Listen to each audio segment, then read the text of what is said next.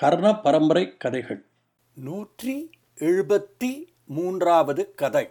அதிர்ஷ்ட தேவதை த goddess of luck குழந்தைகளே இது ஒரு நேபாள நாட்டு கதை. நேபாள நாட்டில் பெரும்பான்மையோர் ஹிந்து மதத்தினர். எல்லா இந்துக்களையும் போல் அந்த நாட்டு மக்களும் எல்லோருடைய வாழ்க்கையும் அவரவர் விதிப்படிதான் நடக்கும் என்ற நம்பிக்கை உள்ளவர்கள். அந்த விதியை தீர்மானிப்பது அதிர்ஷ்ட தேவதை அவளுடைய பார்வை நம்மேல் விழுந்தால் நமக்கு செல்வம் கிடைக்கும். அவள் நம்மை அலட்சியம் செய்தால் நாம் எப்பொழுதும் ஏழைகளாகவே இருப்போம் என்று ஏழை பணக்காரனுடைய வித்தியாசத்திற்கு விளக்கம் கொடுப்பார்கள். இந்த கதையில் ஒரு ஏழை தாயிடம் அவளுடைய சிறு பையன் அவர்கள் ஏன் ஏழைகளாகவே இருக்கிறோம் என்பதற்கு விளக்கம் கேட்கிறான். அம்மா சொல்கிறாள் எல்லாம் விதிப்படி நடக்கிறது. நம்முடைய விதி ஏழையாக இருக்க வேண்டும் என்று. பையனால் அம்மாவுடைய பதிலை ஏற்றுக்கொள்ள முடியவில்லை. தங்கள் ஏழ்மைக்கான காரணத்தை எல்லாரையும் படைத்த இரவினிடமே கேட்பது என்ற தீர்மானத்தில் ஒரு பிரயாணத்தை மேற்கொள்கிறான். அவன் பயணத்தில் நிறைய ஏமாற்றங்கள் அந்த ஏமாற்றங்களினால் அவன் மனதை தளரவிடவில்லை தன்னுடைய லட்சியத்தில் உறுதியாக இருந்தான். அவன் கடவுளை பார்த்தானா? அவன் கேள்விக்கு விளக்கம் கிடைத்ததா? கதையை கேளுங்கள். ரொம்ப ரொம்ப வருஷங்களுக்கு முன்னால் நேபாள நாட்டு மலை அடிவாரத்தில் ஒரு வயதான பெண்மணி தன் ஒரே பையனுடன் வசித்து வந்தாள். அந்த பையன் பெயர் ரஞ்சன். அவர்கள் ரொம்ப ஏழைகள். மற்றவர்களிடம் கூலி வேலை செய்து வாழ்ந்து வந்தார்கள்.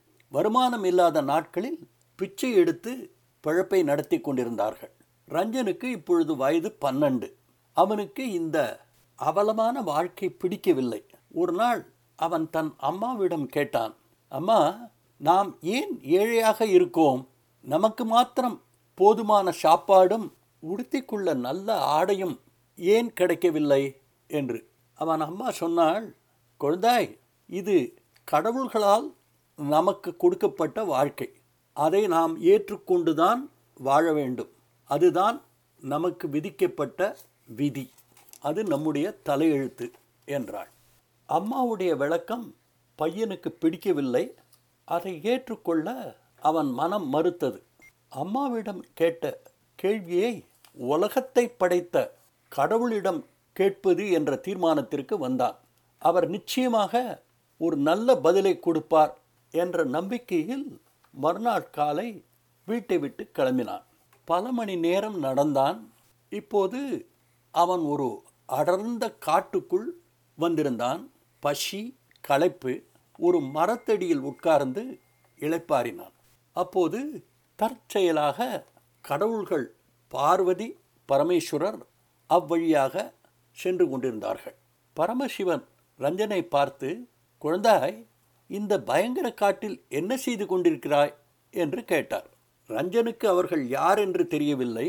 ஏதோ தேவர்கள் என்று நினைத்து தன் ஏழ்மை நிலைமையை சொல்லி நான் இந்த உலகத்தை படைத்த கடவுளிடம் எங்களுக்கு ஏன் இந்த நிலைமை? என்று கேட்க கிளம்பியிருக்கேன்.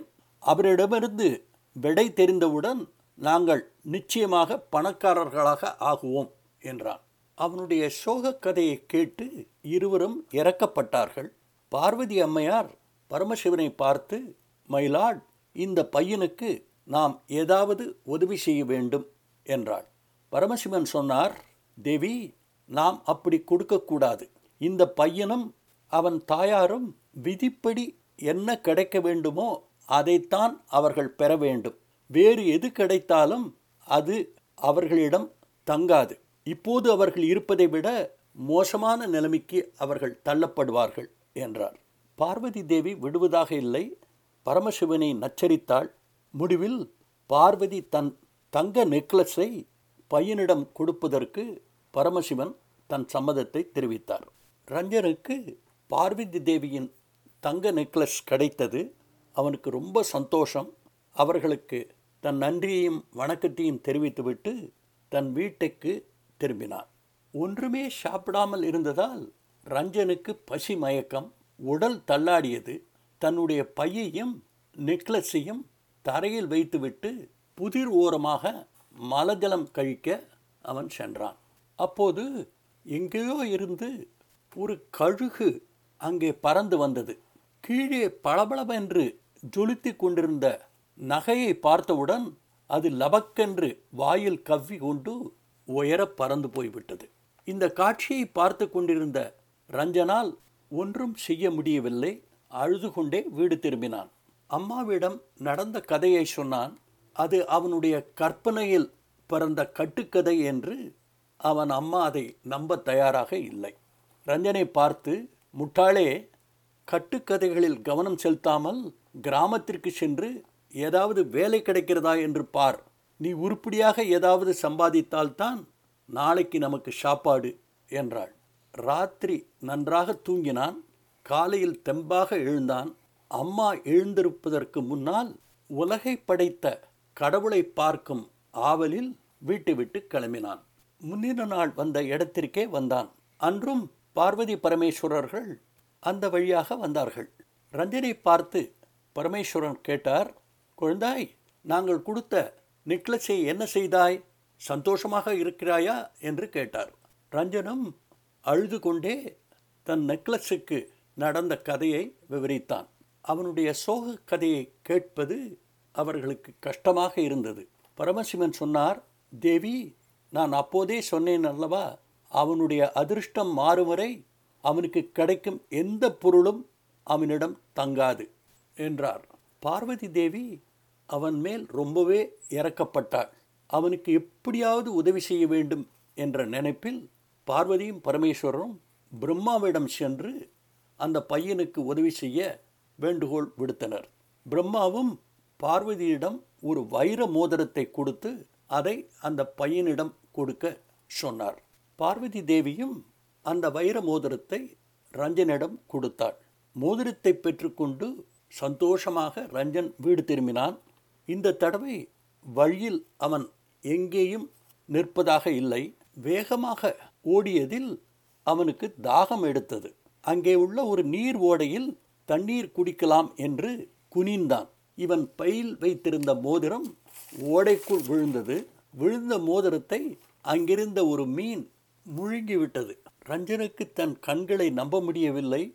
வழிநெடுக விக்கி விக்கி அழுது கொண்டே வீடு திரும்பினான். அவன் சோகக் கதையை கேட்ட அவனுடைய அம்மா முட்டா பயலே இந்த புருடா கதையை நான் எப்படி நம்புவது? என்று அவனை அதட்டினாள். இரவில் நன்றாக தூங்கினான். மறுநாட்காலை தெம்பாக எழுந்திருந்து தன் கேள்விக்கு விடை கிடைக்காமல் ஓய்வதில்லை என்ற தீர்மானத்தில் மறுபடி அந்த காட்டை நோக்கி நடந்தான். கடவுள்களை சந்தித்த இடத்திற்கு வந்தான். பார்வதி பரமேஸ்வரர்கள் வழக்கம்போல் அங்கே வந்தார்கள். அதே கேள்வி மோதிரத்தை பத்திரமாக வீட்டுக்கு எடுத்து சென்றாயா? என்று கேட்டார்கள். ரஞ்சனும் வைர மோதிரத்தை மீன் முழுங்கிய கதையை விவரமாக அழுது கொண்டே சொன்னான் இந்த கதையை கேட்ட பார்வதி பரமேஸ்வரர்கள் பிரம்மாவுடன் விஷ்ணுவை பார்க்க சென்றார்கள். விஷ்ணுவிடம் இந்த பையனுடைய மன உறுதியையும் அவனுக்கு நடந்த துரதிருஷ்ட சம்பவங்களையும் விளக்கினார்கள். விஷ்ணுவும் பையனுக்கு உதவி செய்வதற்காக சில வைரக்கற்களை கொடுத்தார். பார்வதி தேவியிடமிருந்து வைரக்கற்களை வாங்கி கொண்ட ரஞ்சன் இந்த தடவை பசி தாகத்தை பார்க்காமல் எந்த இடத்திலும் நிற்காமல் நேராக வீடு திரும்பினான்.